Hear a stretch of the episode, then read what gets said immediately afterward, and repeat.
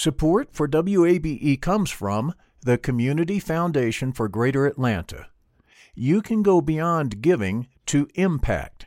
Learn more at cfgreateratlanta.org.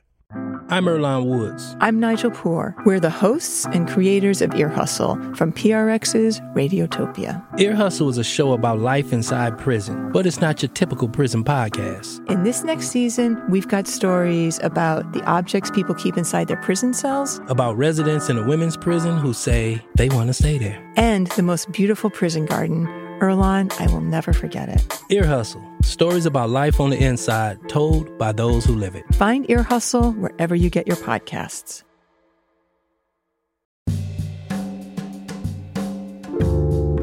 Partly cloudy skies. Welcome to this Monday edition of Closer Look. I'm Rose Scott.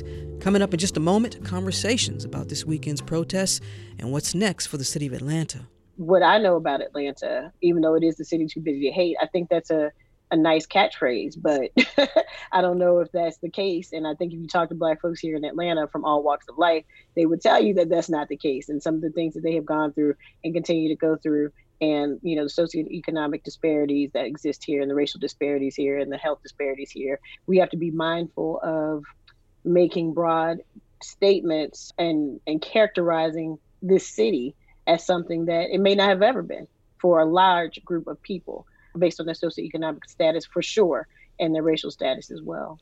That's coming up in just a moment. But first, the latest information, as always, as it relates to the coronavirus here in Georgia. As of 9 a.m. today, there are 47,496 confirmed COVID 19 cases.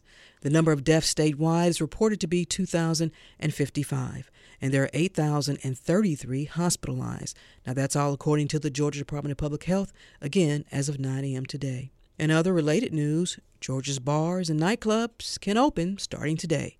Business owners must follow 39 state mandated safety guidelines in order to reopen.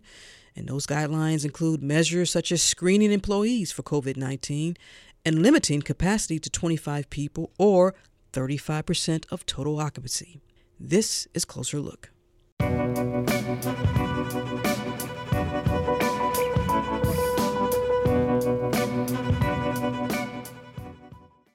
Yes, is my city, and I'm deeply sad in what I'm looking at here today. I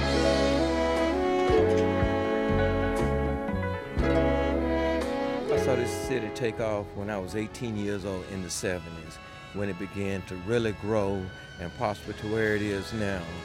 This is a major setback for Atlanta right here. We people who are darker than blue. And all this can be rebuilt, but it's tarnished. And let what others say come true. We're just good. There is something different about this moment. A boyish grown. I think a lot of our white brothers and sisters are starting to look in the mirror and ask themselves, like, okay, maybe I am a part of the problem. Maybe my silence is a part of the problem. Atlanta has always been a strong city. We're different than other cities, you know? From here exactly what you see today. We're already rebuilding our city. We're already taking care of each other. You know, Atlanta is a strong city, and I think from here we can just promote change. You're just the surface of a dark, deep well. If your mind could really see, you know your color the same as me. For decades, longer than I've been alive, we've seen people unjustly killed, unjustly jailed, or oppressed, and it's finally come to a head. So, the conversations that I had with my son late last night while we were watching this, and he was like, Dad, why are they destroying my city? And I paused for a moment and I said, Son, people are angry, people are hurt, and they are acting out, but that's not the way to do it.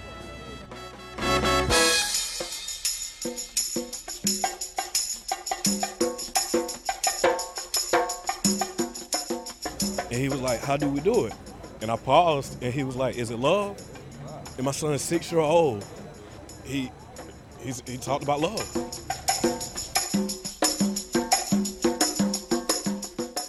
And Closer Look continues now here on 90.1 WABE, Atlanta's Choice for NPR. I'm Rose Scott. voices from folks I spoke with this past Saturday afternoon, the day after what is now a historic turn of events for the city of Atlanta. This week on Closer Look, our conversations will solely be dedicated to this weekend's protests, the aftermath, and what's next, Atlanta, and conversations about turning initial outrage to actionable outcomes. We'll talk about 21st century protesting. Where's Atlanta's next wave of young leadership coming from? We'll talk about voting and race reconciliation. But we'll begin with Ilya Davis, Director of New Students and Transition Programs and a professor of philosophy from Morehouse College. Also from Georgia State University, Associate Professor in African American Studies and the author of The Legend of the Black Mecca Politics and Class and the Making of Modern Atlanta, Maurice Hobson. And also Nsenga Burton, professor and multimedia journalist, who's also the co director of film and media management at Emory University, and they all are regular contributors to Closer Look. Thank you all for taking the time. I really appreciate it. Thank you. Thank you for having me. Professor Burton, I'll start with you. Uh, just your reaction on all of the events that took place this weekend here in Atlanta. Um, I think it's been really interesting um, looking at what people have been talking about on social media in terms of the responses and listening to the um, audio that you played for us at the beginning of the show, at the top of the show. Uh, there are a lot of mixed emotions, a lot of different types of feelings. Um, I think a lot of uh, people are disappointed in what has been happening. Um, uh, I think there's been a lot of blame placed on um, young kids of color, uh, which I don't think is necessarily truthful mm-hmm. uh, and honest. Um, and I do believe that there's been some revisionist thinking, especially as it relates to this cradle of civil rights where we live, Atlanta, Georgia, um, in terms of what people prior to them, prior to this movement and this moment, uh, had to go through in order to get the change that was needed here. Um, so, you know, it's been difficult to watch uh, the destruction of buildings, but I think what's been more difficult to watch is the destruction of Black bodies on videotape. Um, and I think that people need to remember how we got here. You know, it's horrible that we are here, and this is what it's turned into. Um, but we people need to remember how we got here. And, uh, you know, sometimes nonviolence doesn't work. Sometimes turning the other cheek doesn't work. Sometimes passive measures do not work. Um, and when people are frustrated and don't have strategies and, and ways uh, and tools for channeling that frustration, it often looks like this. Um, during uprisings. Mm-hmm. And these are uprisings. These are not riots uh, as it relates to black people. as it relates to black people. I don't know what some of these anarchists and stuff are doing, but for the black folks, it's an uprising. Professor Davis, your thoughts on this weekend's events? Well, I've had difficulty just imagining what emotion I would allow to come forth. One of the most difficult things I've had to manage is I'm not so much angry as I am psychologically lethargic. I mean, it happens so frequently, and the profundity of it is so overwhelming. I hate to say that I've gotten close to saying again, again, again, and I try not to allow it to be normalized for myself because that level of, like, again, lethargy just should not settle in on one because it overwhelms you when it comes to a head, when you watch videos. Um, I did a little march with a group yesterday. Um, it erupts, and sometimes I can understand how it erupts in destructive forms. And so for me, it's been very difficult trying to manage what I would think. And, and, the, and the problem has often been not conscious thoughts, but the unconscious wavering from anger to uh, dis, uh, decidedly against certain behaviors? How do you evaluate them? As the professor just said, how do you give an account of the pain and hurt that seems to somehow manifest itself in the destruction of private property? And I can understand how that happens. The difficulty, again, though, is how do you think about it? How do you wrap your mind around it such that you then include your own existential experiences, your children, your friends, your family? I'm from Atlanta. And so I guess I don't have the same familial attachment to the physical and material structures of Atlanta as I do to my communities. I grew up uh, in an environment that was very communally based, uh, the Stewart Avenue, Pittsburgh area. So I guess I have an affinity for that in ways that buildings and other material things that are insured, I think the the fundamental issues have been undermined by people trying to focus on the destruction of private property. And so all this is going through my mind as I observe, and I'm saying to myself, how do you evaluate the pain and suffering and the trauma of a people such that when you give an account of it, it's reduced to the things and the material things of the world? And I think that's going to be a fundamental problem for us because we have landed, at least at this point, uh, in the morass that we have, primarily because we have had a materialistic, and I don't pause to say capitalistic, market driven notions of what's more important here. Mm-hmm. And it mm-hmm. seems that people are emphasizing the material over mm-hmm. the human. Mm-hmm. Professor mm-hmm. Hobson. Um, this is a great question. And much like my colleagues here articulated, um, you have this anger, you have this this psychological draining in the midst of a pandemic. Yes. And and and, and that's what's different for myself. Um, right now in the state of Georgia, uh, you know, we've not had adequate testing with with COVID nineteen. Um, the state of Georgia has not done what it needs to do. Uh, the federal government has been extremely uh, negligent on what needs to happen. And then you're still seeing the same pandemic problem of racism that is permeating. And and I, I'm I, I've been sitting here and wondering, you know, what effects is, will this have on my body? But what is this ha- doing to our young people? Mm-hmm. And um, you know, whether you have children or not, uh, if you have young people in your family, you often think about uh, these situations. Um, myself, I have a five-year-old son, and, you know, I, I see a lot of postings on social media that talks about I'm a parent of a black boy, but you know, the police are harming and killing black girls and black women, you know, in the same manner. And the thing about it is my son saw the we were watching the news and he saw uh, George Floyd. He saw Ahmaud Arbery just in passing, and he began to ask questions. And he adores the police and now I'm trying to explain. He's a he's a five year old. I'm trying to explain to him that not all policemen are good people, and not all of them are bad, and and all of these different things. But with this being said, you know, one of the things that I do notice is that uh, a lot of people uh, of all walks of life could use a really good history class, and that history class is important because if you know and understand anything about this idea of civil rights, Atlanta is I would not argue it as the cradle of civil rights. It is one of several campaigns, but it's a different kind of campaign. And you know, I mean, the the legislation that comes out of Birmingham and Selma, you know, the Tarian that took place in Jackson, Mississippi, Little Rock, Arkansas, Dallas, oh. Texas, New Orleans, Louisiana. Mm-hmm. We, th- these are the areas, and so uh, the fact that Dr. King, you know, peace be upon his soul, uh, came from Atlanta uh, and was able to do aspects of the movement. If Dr. King were alive, he would say that he was not the leader of the movement. And so much of that, as Professor Davis stated, has been market driven. And we must know and understand that there have been tempests and there have been outbreaks in terms of rebellion. And when we, we I use the term rebellion because it represents plantation politics. And a, a riot is just this kind of outrage that comes to destruct, whereas a rebellion is really an overthrow of a system that has been oppressive.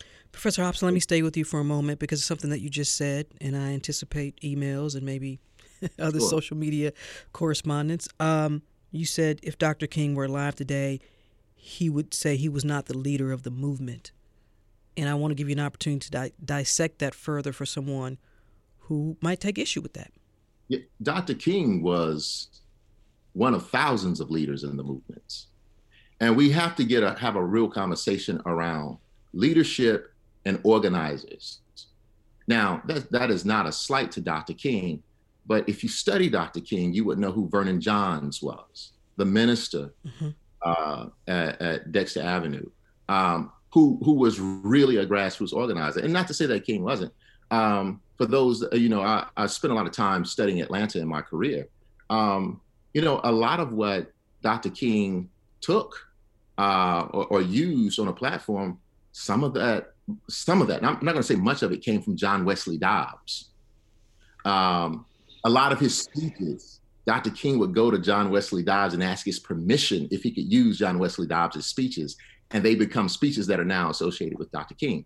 So what I'm saying is that Dr. King was one aspect of the movement, and he understood that there were other kinds of leaders. Well, let's get into that. Let's take that further because Atlanta Mayor Keisha Lance Bottoms, along with other notables, there was uh, Bernice King, Killer Mike, and T.I. imploring those who were partaking in the destruction and looting to stop. Uh, let's play a clip uh, of Mayor Bottoms. I wear this each and every day, and I pray over my children each and every day. So, what I see happening on the streets of Atlanta is not Atlanta. This is not a protest. This is not in the spirit of Martin Luther King Jr. This is chaos. Professor Burton, I'm going to start with you. This label of Atlanta, the city too busy to hate, which actually came out of the 60s, uh, this peaceful city of protest, does that no longer resonate across generations here in Atlanta? Um, I think that Atlanta has a lot of transplants here, um, first of all. So I think a lot of times people in Atlanta talk about Atlanta as if everyone has been here, um, you know, since uh, and, during this time period uh, that we keep referencing, and, and that's just not true. Um, I think the mayor uh, is attached to Atlanta. Obviously, she's from Atlanta. I think people who are from here, born and raised, have a different perspective um, and, and, and and way of being and thinking and seeing Atlanta. And so for her, um, and I, you know, like Dr. Davis is talking about, you know, it's a different type of response when you, this is your hometown. This is how you see yourself. This is the, these are the people who raised you, the communities that raised you, and then you also made it to the mayor's office, right? The the mayoral place, um, which is a position of power. So uh, I don't. Um, I think that what she said uh, was was salient and was important. However, I don't agree with this not being Atlanta. I'm an outsider. Let me just say that straight up. So, um, you know, what I know about Atlanta, um, even though it is the city too busy to hate, I think that's a, a nice catchphrase, but I don't know if that's the case. And I think if you talk to Black folks here in Atlanta from all walks of life, they would tell you that that's not the case. And some of the things that they have gone through and continue to go through and you know the socioeconomic disparities that exist here and the racial disparities here and the health disparities here despite having these world-class medical institutions whether you talk about morehouse school of medicine or emory um, you know or the cdc even. So um, i think again um, one of the points i want to make today is that we have to be mindful of um, making broad statements uh, uh, and and characterizing this city as something that it may not have ever been for a large group of people based on who uh, based on their socioeconomic status for sure and their racial status as well. And access to power. Cultural capital too. Cultural capital too. Professor davis so. i'm going to get to you in a moment because based on what just professor burton just said i'm going to play a clip with part of a conversation i had with an atlanta resident eva who moved here six years ago. When did you arrive? I got here probably about eight or nine through your lens, what happened? Why did it turn from what some say was peaceful? It, it was. It was very peaceful, and it went the other way when the police fired tear gas at us. When the police t- fired tear gas, it was another race that set the police car on fire. It was white people? It was white people who set the police car on fire. It was more whites out here than blacks, if believe it or not. So, Professor Davis, here's someone who moved here about six years ago. She came to the protest. She said she got there about eight or nine o'clock that night. And through her lens, she said this was other people, maybe not Atlantans, who started the chaos. Professor Burton brought up that look, Atlanta's a city of transplants. So I ask you that same question in terms of this this moniker that Atlanta's carried for decades. The city too busy to hate. And the and and they Atlanta way whatever that is, because the Atlanta way can be defined, it's subjective depending on who you ask. So I'll ask you, Professor Davis, is it time that we stay away from that, those two monikers, the city too busy to hate, and, and this cradle of the civil rights movement, and, and the fact that Atlantans don't do this or Atlanta doesn't do that? Well, I'll say, um, and I will defer to my brother Hobson on the specifics, but it's interesting the hyperbole people have used since I was a child and Brother Hobson and I have had extensive conversations about this. Where I grew up, the so called civil rights development or presence here in Atlanta was interpreted interpreted differently based on social economic location. Uh, my grandfather did not even herald certain people that Atlantans love. I won't mention their names, but we can guesstimate who they were. You know, his response was, I don't talk to those Negroes. I don't like them. Why? Because Atlanta has fundamentally been a classist environment. It's not merely racist, which it has been, but it's also extremely classist. Within the so, black community, you're talking about oh, within the black community yes, too. Yeah, you and I had this conversation one of the Martin Luther King holidays. Mm-hmm. People didn't like it, but Atlanta is extremely classist. I mean, there's certain neighborhoods we can begin to articulate or to identify. You know, people will say that's where this family grew up, and then they'll even go by family names. And no, nobody knows my family name, and I used to have to engage people. Well, who your people? You don't know my people. Matter of fact, as Brother Hobson knows, my people uh, would not have been some that you wanted to interact with. All right, to euphemize. So the thing has to do more with we don't want to somehow be so hyperbolic that we lose the historical context, as my brother just referred to. We can include Atlanta in the range of Mississippi's, Alabama's, and so forth. That's fine. But there's something about having to be the best. And I think Atlanta, not unlike Chicagoans and New York, I mean, come on, Brooklyn, USA, as if it were, you know, this independent entity. So I understand the disposition, but the honesty has to come forth. And on the other side, I mean, part of the difficulty of being from Atlanta and having others come in, they have been captured by this false veneer of safety and the Negro making it. So when I left Atlanta for graduate school, people would often say, Ooh, I might move to Atlanta. Why? Because Black people know we don't own a brick downtown. So when you start talking about power or access, no, Atlanta is not what you think it is. I love Atlanta but don't be so overwhelmingly romantic about it that you believe it's going to be the promised land. And everybody recalls Hollywood Shuffle in the, one of the brief scenes, and the guy said, We're going to the promised land. He said, Where's that, Cleveland? And now it's flipped the other way. People from the north now, I'm going to Atlanta. Why? Promised land. No, racism is endemic in this country and it's to the marrow. So Atlanta cannot escape that. So if I were to say all dogs are canine, there is no exclusion. The United States of America is embedded in racist ideology, fundamentally grounded in a certain profit margin driven racism. And so Atlanta nor Georgia can escape these things such that we would like to romanticize. No, and I love my city, but we have to be more dialectical and understand the complexity of where we are. And so the, our responsibility is to do our best to improve these conditions. And my last little statement is just look at, I always tell people, look at south of five points versus north of five points. There's no reason in the world that Atlanta, my Atlanta, should still at this point underdevelop the south, southwest side past little five points, right? I mean, not little five points, but five points. You see a fundamental material difference. And now they're going to create density on the north end of Atlanta when you have all this property that's underdeveloped on the southern sides. That's fundamentally a problem. Professor Hobson, you're the historian here because you've done a lot of research history of Atlanta as it relates to black folks, the black Mecca. So, given what you all just said, should the expectation then, or was the expectation that Friday's events, Friday's planned protests, would not morph into chaos because of this this moniker that has been on Atlanta for so long. And Chief Shields, Erika Shields, Atlanta Police Department, said we were caught off guard. So the expectation was that nothing will erupt like it does in the other cities because we don't do this here in Atlanta. But that was wrong.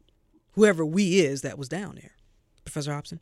Yeah. So uh, I, I think that the statements of my colleagues have they've been spot on. I mean, really spot on, which I don't have to say as much, but to add to Professor uh, Davis's comments, you know, the thing about I, I, am not from Atlanta. I grew up in the neighboring state of Alabama. I grew up in Selma, Alabama, home of the Voting Rights Act of 1965, Bloody Sunday, the whole nine. I, F.D. Reese was my principal growing up.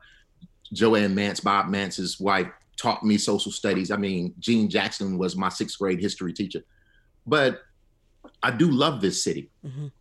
And I was raised to where you're honest with the things that you love.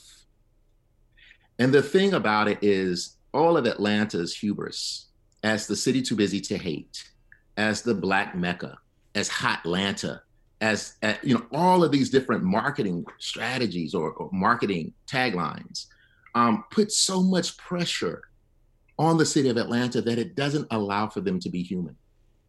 If the city would really sit down and do a real history lesson, and when I say a real history lesson, not a history that appeases to the races and talk about how tolerable uh, a tolerable white business community was tolerable of black people. I'm talking about just a real conversation. We would know and understand that in 1966 there was a Summerhill rebellion where Harold Prather was shot and killed by a police uh, a policeman uh, in Summerhill, right next to Georgia State, right next to the Atlanta Fulton County Stadium, and how you know things erupted there. Ivan Allen had to kind of really go and and and uh, they booed and hissed him and threw bottles at him. 1967, the Dixie Hill Rebellion.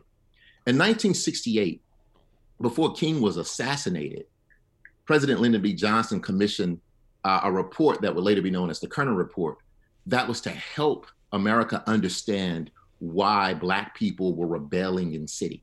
Notice I'm saying rebelling, not rioting.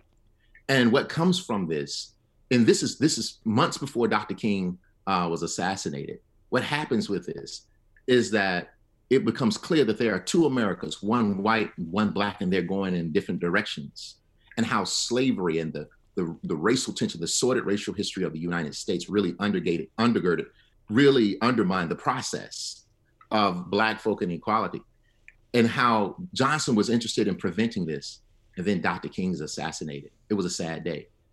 But what Ivan Allen understood better than other mayors is he understood that he had to get to King's family and he really had to get those folk in the community to really not allow for Atlanta to burn because it was King's hometown. And so this whole idea of the Atlanta way really has more to do, the way in which it's presented on the world stage really has more to do with the reason that Atlanta was the only major black city not to erupt after Dr. King was assassinated was because they respected their most beloved son. So I don't understand why this was not a thought. What I'm saying is that we have to make sure that our elected officials have good intel and good information. 52 years later, professors, and what we do know is that for many, because they've told us they've had enough as it relates to the deaths of black people at the hands of law enforcement through their lens. I want to go back to Eva for a moment because here's the other part of our conversation. So let me ask you this, and I see on your shirt, I can't breathe. Where do we go from here? Where does Atlanta go from here? I say burn it down. If it was one of my three boys, I would not sit on TV and I would not ask for peace to be held. No, burn it down. They need to hear us and hear us now. They didn't want us to kneel peacefully. You know, they don't want us to come out here and protest peacefully. They don't want us to stand for us peacefully. You know, but it, it, it got to start somewhere and they got to hear us and we got to make it be heard. What's your response to someone that says, oh, burn it down? What good will that do? Burning it down would do a lot. They would start their eyes were open. If we affect the white man's money where it means something to them. You know what i'm saying? I believe that they will wake up they will start realizing. Is there any other solution though besides eva besides burning it down and, and people possibly losing their lives? Is there any other solution? Start convicting these white men for killing us the men that hide behind the badges they're killers, they're murderers, they're human just like we are. They need to stand to the same laws that we have to stand by. I am a black mother of three black boys. Burn the city down. I'm, I'm with it. I'm with it. I'm with it. I'm tired. Burn it down. Thank you. So that was Eva, mother of three black boys. She told me. I would tell you there were others who felt the same way as Eva. Professor Burton, your reaction to what she had to say?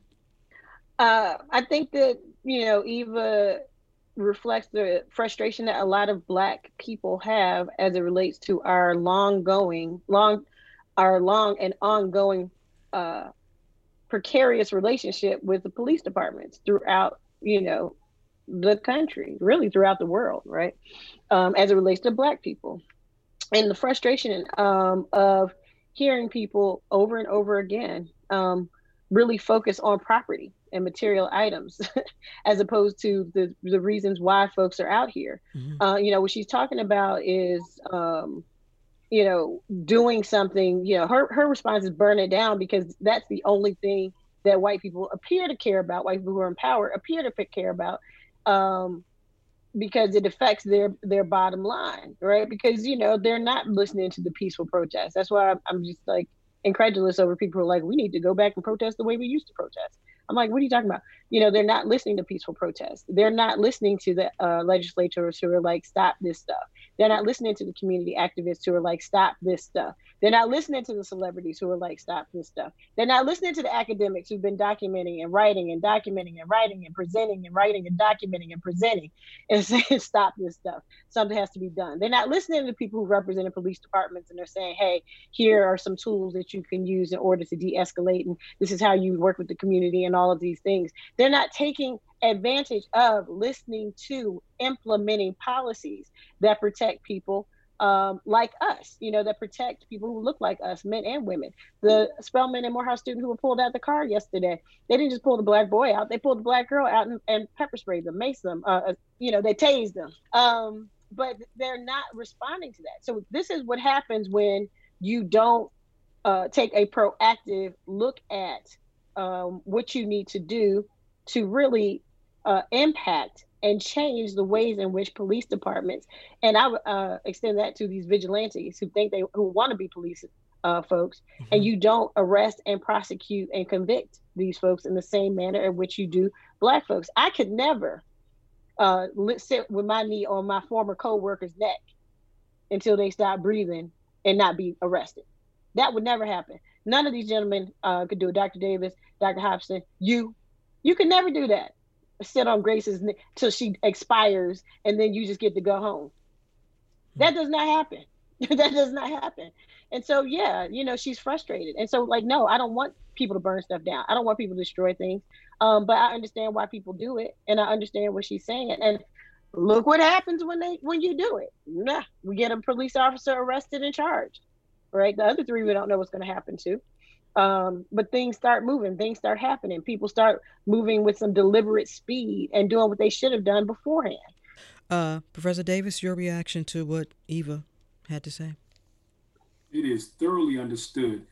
We have a failure. First of all let's back up. Part of our response is going to be your political social political platform and that is do you believe that larger society has an obligation or a more conservative view that the individual must stand on her own and provide for herself and acquire the resources needed to mitigate these types of forces alone. I am on the former side, and that is, I think that there is a responsibility. And I say that to lead to the notion we have no mitigating structures to undermine the absence of knowledge. So that pure ignorance of what else is there, which we know to be a false you know, dichotomy. These aren't the only two choices, but when you're not afforded people the opportunity to see other possibilities, to hear other possibilities, which leads to a critique of our education system. We're anti-intellectual in this regard. So Brother Hobson has already pointed out there's an ignorance with respect to historical context and, and, and historical method and how you're going to understand yourself in light of context. But then you have the added feature. How is it that we believe that you can change the hearts and minds of a people when you have parochially focused on STEM. And I'm going to take it there because the problem is we want to, I would say, intentionally cultivate engineers and scientists and think that you become a humane human being by breathing air. That's intentional. We have to work on ourselves. So part of it has to be what type of investment will we make on humane letters? How are we going to understand who we are? History, philosophy, religion, literature. These are the things that animate who we are as animals, but a different sort of animal. And you see the sort of diminution of these folk, uh, of these areas in academic and social environments. No longer do we turn to experts. Anybody with a microphone can give an opinion, no foundations. I say all this circuitously to our point. This sister standing out there, guess what? What else is there? Right? And the thing is, all three of us professors could tell her, listen, sister, they're good. They got insurance. So you're not hurting them. But I understand if you were to burn my house down, that might create some consternation on my part. But to burn down anything in Phipps Plaza, they're good. They are fine. They already been overcharging anyway, so they have enough profit to cover it, even if they didn't have insurance. So they're fine.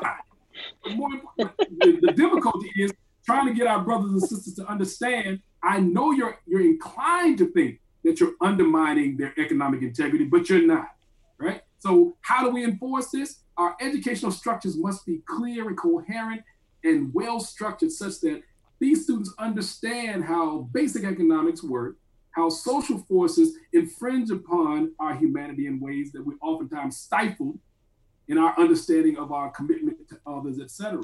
And so this sister stands there and says what I've heard students and others say for a long time. You won't listen to me, I'll burn it down. I know why you believe that.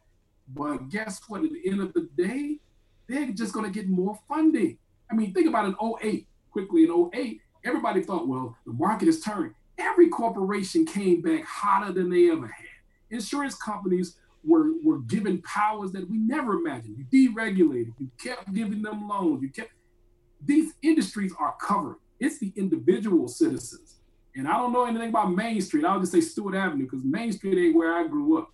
The idea that you're going to cover people who are impoverished, who've been undermined by the development of a city, my beloved Atlanta, but you undermine the integrity of areas and people who've been needing you for a long time. So now she's people who come here and finally find out that all that glitters is not just not gold, it's not even silver.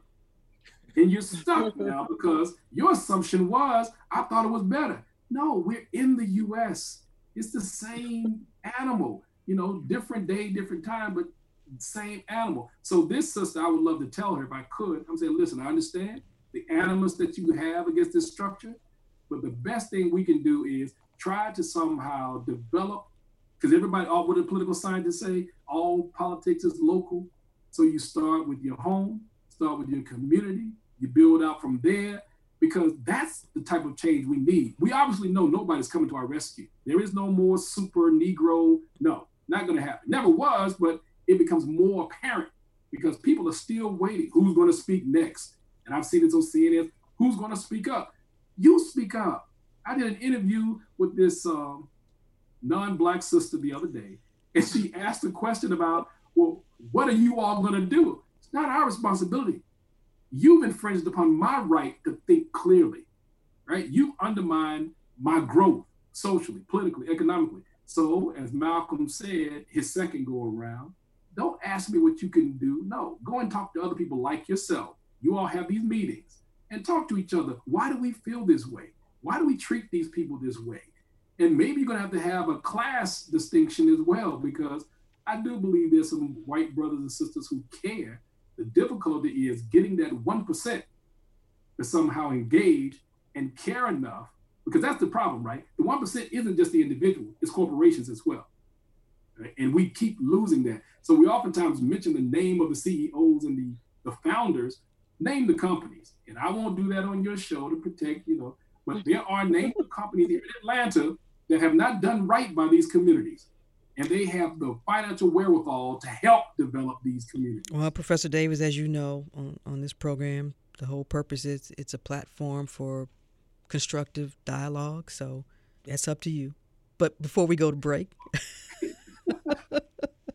before we go to I'll break, just leave it. I'll leave it.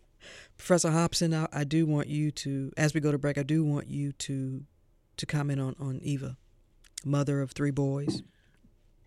So I understand Eva's frustration and even rage because she's thinking about a system that has hurt, it's harmed, it's maimed, it's, it's done so for the entire experience of Black, Brown, uh, women, uh, marginalized communities all together. So I understand it.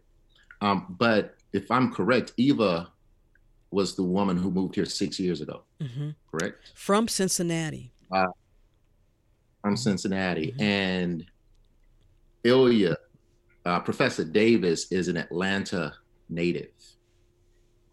And to Professor Davis, he could hear burn down my city that I love, the community that I love, even uh, Stewart Avenue, you know, Main Street, Simpson Road, whatever. But but that's what can be heard, and you can already see that the polemic nature of that. But I'm reminded of, of this. Uh, I cut my teeth on doing Atlanta history because I am the biggest OutKast and Goodie Mob fan in the world. That's really what turned me on to Atlanta. And in the song "Get Up, Get Out" mm-hmm. on OutKast's first album, uh, Andre Benjamin, known as Andre 3000 in his later years, states, they telling me that I need to get out and vote, huh? Why? Ain't nobody black running but white folks. So why I gotta register? I'm thinking of better stuff to do with my time. What we have to know and understand is that there is a segment of this population that just do not believe in American democracy because American democracy has failed them. Is any good warrior, most warriors, the trait of a really good warrior is that they seek peace at all costs because if it goes across the line, they hold nothing back. And I'm saying that to say you must have intellect, you must have strategy. You can't just jump out. And when we come back, our conversation will continue. All this week, our conversations are dedicated to this past weekend's protest, the aftermath, and what's next, Atlanta. This is Closer Look.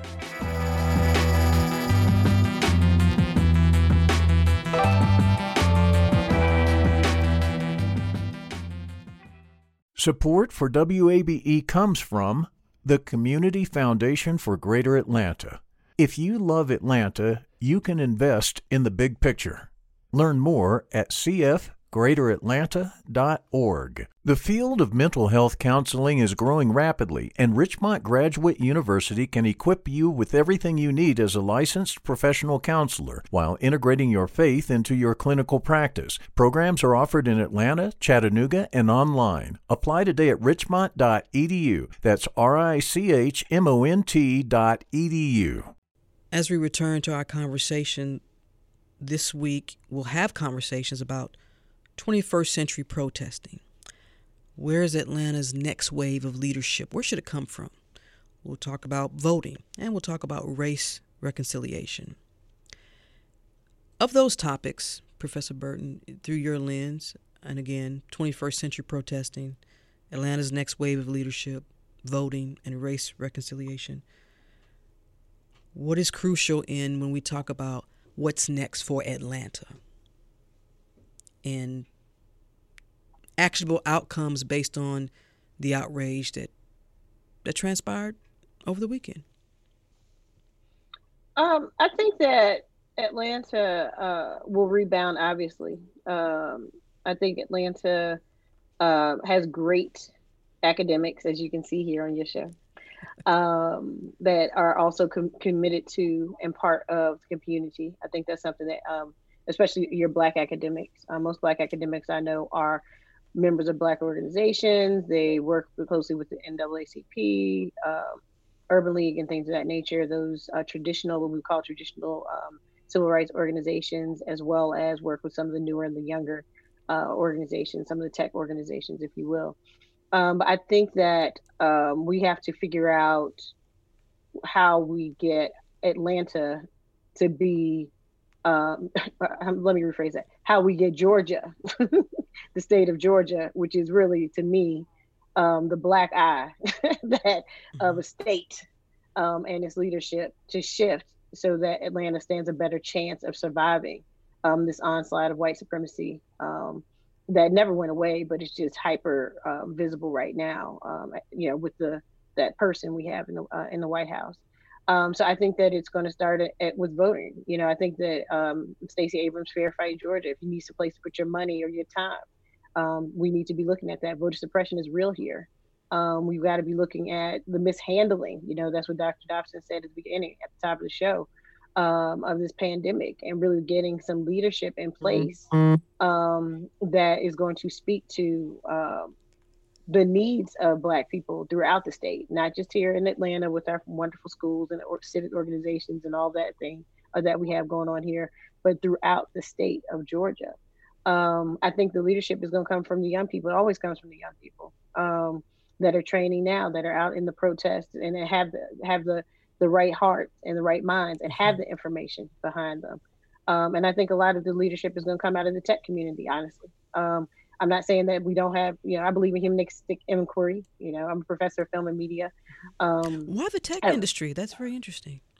Mm-hmm. Because the tech industry, in my mind, is where you get the most movement. Um, you're able to reach the largest number of people.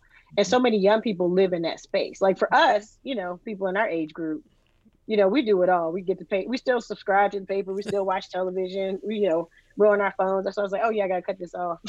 you know, uh, we're doing all of these things. But young people live exclusively in the tech world. Um, many of them do, and so I think that they have very interesting ways of connecting people, very interesting ways of organizing folks. Um, if we can get away from this misinformation, you know, that Mark Zuckerberg is committed to supporting, um, while you have the, the gentleman over at Twitter who's like, ah, we got to start doing something because this is getting out of hand. So you're going to see that that war is the next war, right? The battle over information. Um, if we win that, then I think that you can use um, technology and activism uh, together in order to create the change that these young folks need to see um, and be a part of as we go forward uh, while we do what we've been doing and hopefully do it better. Professor Davis, moving forward, and you, and it may be a topic that I haven't listed, but 21st century protesting, Atlanta's next wave of leadership, voting, race reconciliation. Where does hmm. Atlanta begin? Well, I will refer back to good brother Du Bois. The fundamental problems here of color, hair, and bone, as Du Bois likes to say in his conservation of races, is still a problem in Atlanta, and it can't be fixed even if we were to stop what's transpiring downtown right now. It just doesn't go away. And we've had the tendency to assume that out of out of sight, out of mind changes the social, economic, and racial conditions, and it does not. And so I am again arguing for a return, if I could even say that, to humanistic studies. We have to intentionally work on being better human beings. It can't be by accident. So whatever change we develop, because I don't have a panacea and some you know, wand to wave the healing of America. But I know that it begins with studying what does it mean to intentionally develop a more humane and more disciplined caring structure. Right? We have to care about caring. Mm-hmm. It can't be an accident. We must care about caring.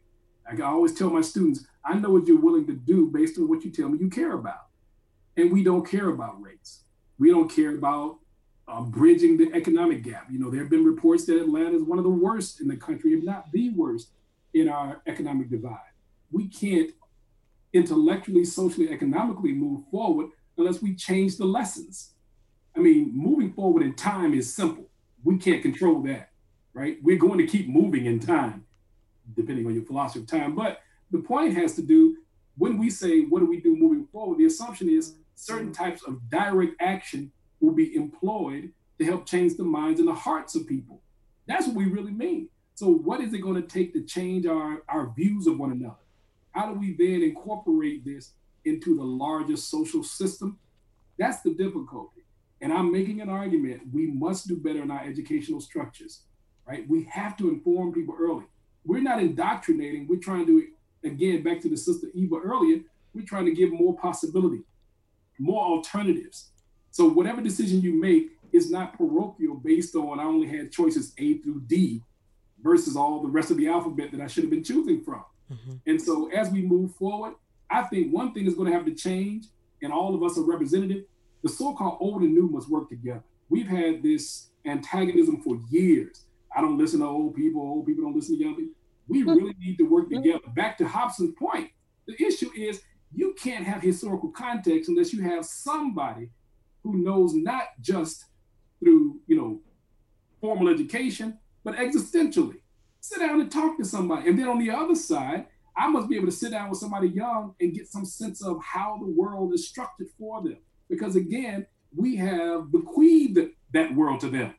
And how they reinterpret it comes out in ways that we oftentimes push against.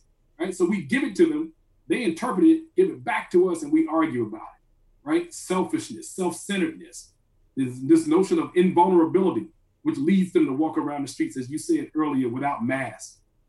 Because what? I'm fine. What about everybody? Uh, I'm good, right? And so my point is, we have to interact with one another in more dynamic ways and not assume that one one answer or one approach is going to solve it. We are in a complex mixture and it needs as many resources as possible. Professor Hobson, I'll give you the last word in terms of moving forward when we talk about what next for Atlanta.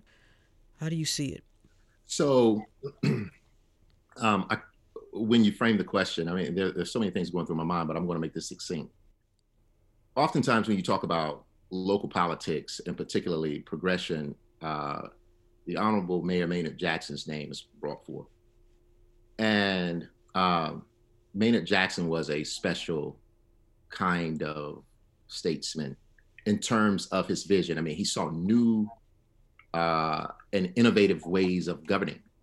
And one of the things that there were four things or five things that Maynard Jackson did that made him beloved within the Black community. And there were some things that he did that made him questionable, but there were five things that he did.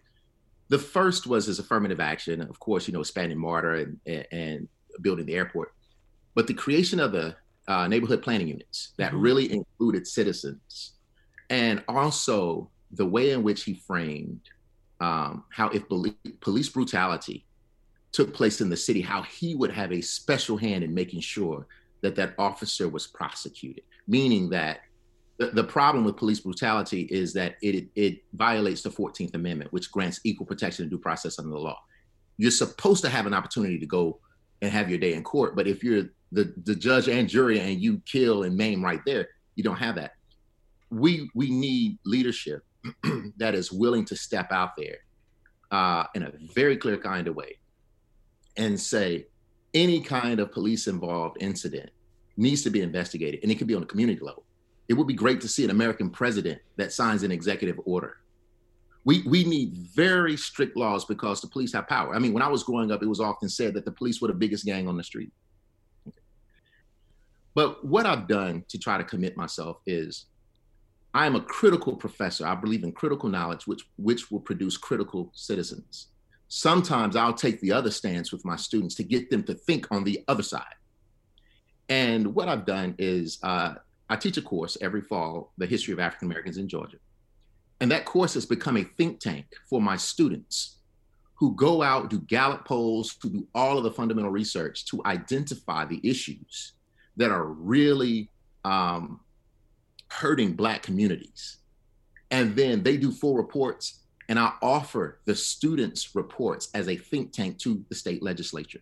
I'll offer that to the city. What I'm trying to do is to create the next group of leaders, but I want them to be leaders. And you know, the, the thing about leadership is it's not easy, and you must be prepared to to uh, you must be prepared for resistance. Uh, I am an old football player. And one of the things I always know is when you step out on the field, there are 11 people trying to stop what you're trying to do. So that's a part of the game. And so, with this being said, um, how I want to move forward in terms of uh, racial reconciliation, in terms of protest, is I I use my platform as a professor in the public to really foster these kinds of conversations, to allow for better political literacy, to allow for us to know and understand how the system works, and if we understand how the system works, then we can really find the loopholes and work things in our favor. The old people where I'm from will say, in order to bend the rules, you first must know the rules. Hmm. From Georgia State University, Maurice Hobson, Associate Professor in African American Studies and the author of The Legend of the Black Mecca Politics and Class and the Making of Modern Atlanta. And Nsenga Burton, Professor and Multimedia Journalist, who's also the co director of Film and Media Management at Emory University. Ilya Davis, Director, New Students and Transition Programs, and Professor of Philosophy at Morehouse College. Thank you all for taking the time. I really appreciate it. Professor Hobson, did you just call all of us old? well, listen, listen. We, are we part of that generation now where they, they they don't they don't listen to us? listen, getting old is a privilege. I appreciate you all for taking the time for kickstarting this week's series of conversations. Thank you all. Thank you.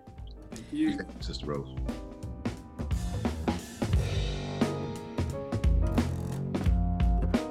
That's it for this edition of Closer Look, which is produced by Grace Walker and LaShawn Hudson. Our engineer is Shelley Canavy. If you missed any of today's program, it's online at wabe.org slash closer look. And of course, you can listen to Closer Look weeknights at 8 p.m. and listen whenever you want because Closer Look is now available as a podcast. Just visit NPR One or your favorite streaming app and subscribe. This is 90.1 WABE, Atlanta's Choice for NPR. I'm Rose Scott.